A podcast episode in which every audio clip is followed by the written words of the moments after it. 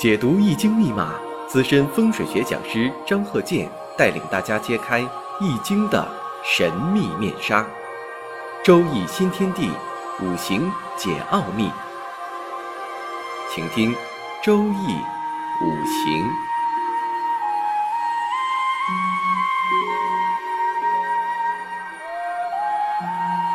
上山微电台荣誉出品。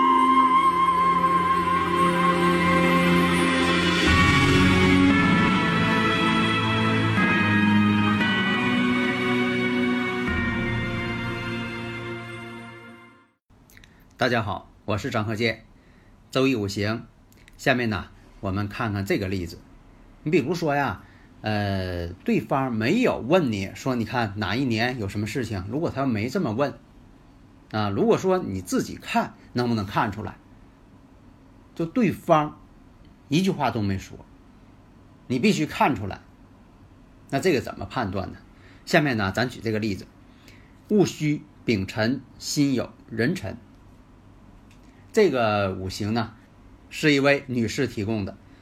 首先呢，我们看一下，第一感觉是什么？你像说这个戊戌呀、丙辰呐、辛酉啊、壬辰。那这个呢，经常听我课的人呢，马上就能有感悟了，就有感觉了。在这里呢，我说一下啊，你像很多人呢，说这个阴历和阳历，其实啊，你像我们这个公元纪年。你像说一九八一年呢，一九八零年呢，其实这种纪年方式它只适合公历。那有的说了，那我就说阴历，我说一九八一年啊正月多少多少，这个呢容易出现一个误解。你比如说正好是立春的交接处，或者是正月的初一呀，这个呢容易造成误会。有的时候啊，你这个写这个事注的时候啊，容易差一年。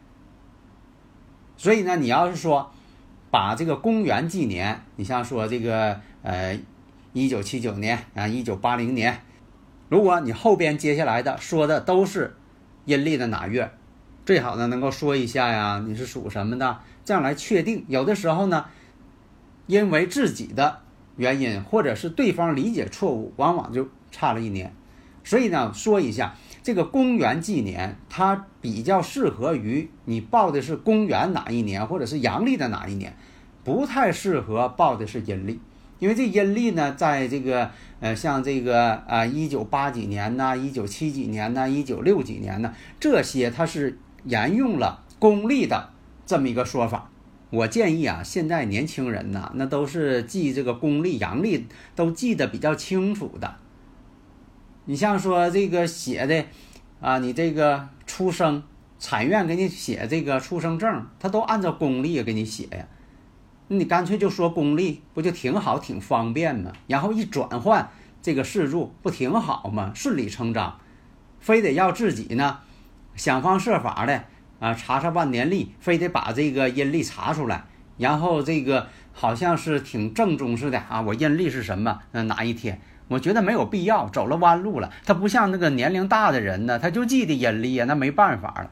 有好多人呢，他就不了解，想方设法的可能啊，怕这个老师啊费劲啊，呃，用这个电脑啊赶紧算出来，把这个呃公历啊赶紧算出阴历报出来，好像说的这挺正宗啊，怕你这个怕这个老师是不是怕给转换错了啊？那这多此一举了。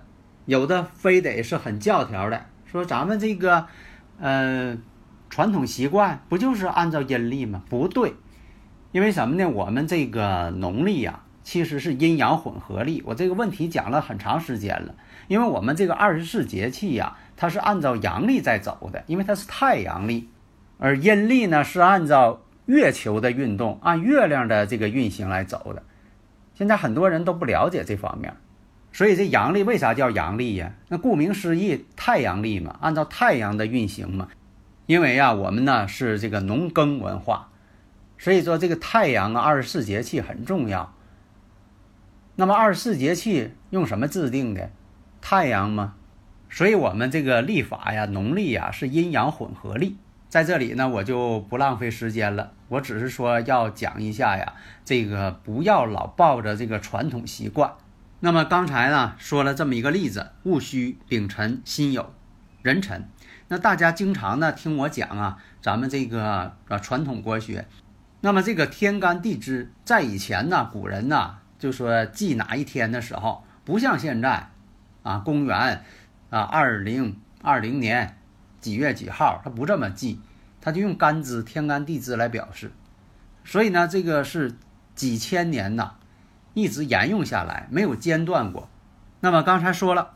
这个戊戌、丙辰、辛酉、壬辰，无论是你是用的是公历，还是说的用的是呃阴历，其实呢那一年你出生的那一年都是同一天，所以说天干地支是一样的。这就是打个比方，就说你看啊，这个你要正规场合，你说介绍一下自己家里人啊，你说这位呢是自己的母亲，那很正规。假如说你在家呢？啊，有些这个地区，你比如说，呃，叫妈妈，啊，叫娘，啊，虽然说的称呼不同，其实呢都是叫的是同一个人。你不能因为说的，呃，叫妈和叫娘，他俩是两个人，那不就错了吗？所以这个呢，不管是公历，啊，阳历，呃，阴历，只要是那一年出生的，都是同一天，都归结到那一天上来了。所以呢，这个辛酉日当时出生，比如说天干地支那一天。辛酉，那就是辛酉日，这个呢，大家呢应该明白。那好，你看我说到这儿了，大家马上其实呢，好多人都反应过来了，这不阴差阳错日吗？对呀，阴差阳错日。第一点，阴差阳错日，大家呢如果有理论问题呀，可以加我微信呐，幺三零幺九三七幺四三六。你看我讲了这么多的常识，因为我们呢，好多人呢，可能在这个学校课本当中啊，好像没有接触过。这个阴阳历之间是怎么回事？情太阳历、阳历，三百六十五又四分之一天。那那农历，农历呢？这一年才三百五十四天，它少少了十一天。那么这个阴差阳错日啊，以前讲过，好像是一种天体感应啊，或者怎么样。这个日子啊，就是凡是有阴差阳错日出生的人。对这个家庭啊、情感呐，它都有破坏作用。很多呢，就是说，在这个婚姻当中啊，会出现坎坷，遭到一些挫折，离婚了啊，有这么一个概率上的一个情况。那么呢，辰戌相冲，哎，这辰戌相冲，那以前我讲过，这个五行当中吧，不要自带辰戌相冲，这种辰戌相冲好像是这气场非常不好。那么我们再看，在这个年上呢，透出。正印，月上呢透出的是丙火正官星，时上呢又透出一个伤官星，这就是我们所说的伤官见官。伤官跟官之间呢，它是相克的。为什么说伤官克正官星呢？那从五行上你就能看出来呀，它这个伤官是壬水呀。那么在月上这个丙火是正官星，壬水克丙火，你看它有一个相克关系，这道理在这儿呢吗？所以说，伤官是专门克官星，它五行上就是相克的嘛。我们再看那虚土当中呢，有丁火偏官星。那辰戌相冲之后，就会把虚土当中所含的这个丁火，因为虚土地支当中含有丁火、辛金、戊土，那包含这三个天干。辰戌相冲的时候，天干它里边包含的天干也在冲击。这个打个比方啊，这几个这个辰戌呀，这个地支啊，就像个包装箱一样。这个包装箱啊，快递啊，包装箱里边装的一些物品，这个箱子被撞坏了，你可能就怀疑里边的东西是不是被撞坏了。你说这怕撞的啊，是一些这个玻璃制品，就怕撞。那箱子撞坏了，你心里边可能就咯噔一下，哎呦，这个快递是不是里边东西给我撞坏了？赶紧打开看看。哎，这就是一种感受嘛。所以呢，你看有辰戌相冲呢，就得考虑戌土当中呢，它也有丁火偏官星。那对于女士来讲，偏官和正官代表呢自己的男朋友或者是丈夫、老公，代表着这方面的一些因素。那你看种种迹象表明，第一点，辛酉日，阴差阳错日，然后时上有伤官。月上丙火正官。然后我们再看，本身来讲呢，年上这个正印又反过来也克伤官，那印星是克伤官的。这样来讲呢，这个伤官就是受伤的伤啊，伤官。所以说，你看天干上连续相克，地支上左右相冲，然后呢又相合，时上呢辰土和日主这个酉金。再看月上这个辰土又和日上这个酉金，两两相合，两两相冲，又冲又合。有的说呢，合能解冲？解不了冲。你像我举这个例子，我说你在这个呃单位上班，你有这个同事跟你挺好，还有的同事呢跟你有矛盾，但是不因为你跟甲这个人非常好，就能解了这个乙这方面跟你的矛盾，他解不了，该是什么就是什么。那么这种相冲，就奠定了它的原始状态。它的本质原始状态就已经不好了，那好，下一步怎么办？把这个流年大运你给它排出来，找出来嘛。在对方没介绍自己、对方没说话的情况下，你把这个情况你一眼就看穿了，讲出来，让对方呢感觉到，哎，说的真靠谱，真正确，真对，讲的太对了，跟这个人在眼前一样，好像你了解他一样。得达到这个效果，所以这就是五行古人发明的最高深之处。这古人研究的太好了，所以以前呢在课上也讲过，像这个女士啊，如果说的这四柱有伤官，然后呢再有这种官星啊相克，如果说没有官星，就是有伤官，对这个感情这方面影响特别大，容易呢在婚姻上出现一些问题。那么说到这里了，大家一看这个条件具备了，万事俱备，就差这个大运流年引发。为什么呢？这个大运流年呢，它是个引导。这样说，这是一个植物的种子，你说将来会长成大树的。那你说，那我看那就是一个种子，没长成大树啊？那不随着时间发展吗？条件具备了，像农民种地似的，把这种子撒到地里边。啊，阳光、空气、水，条件具备了，它就长出来了嘛。这是说大前提，它得是个种子。如果说它不是种子，你说就一个石头子儿，你放地里了，有阳光、有空气、有水，那它也不会长出来。所以说你得看大前提，大前提这方面都具备了，那就等着时间引发了。那好，你一看，把这个未来这几年你排出来，排到哪儿了呢？排到丁卯年的时候，这人三十岁了。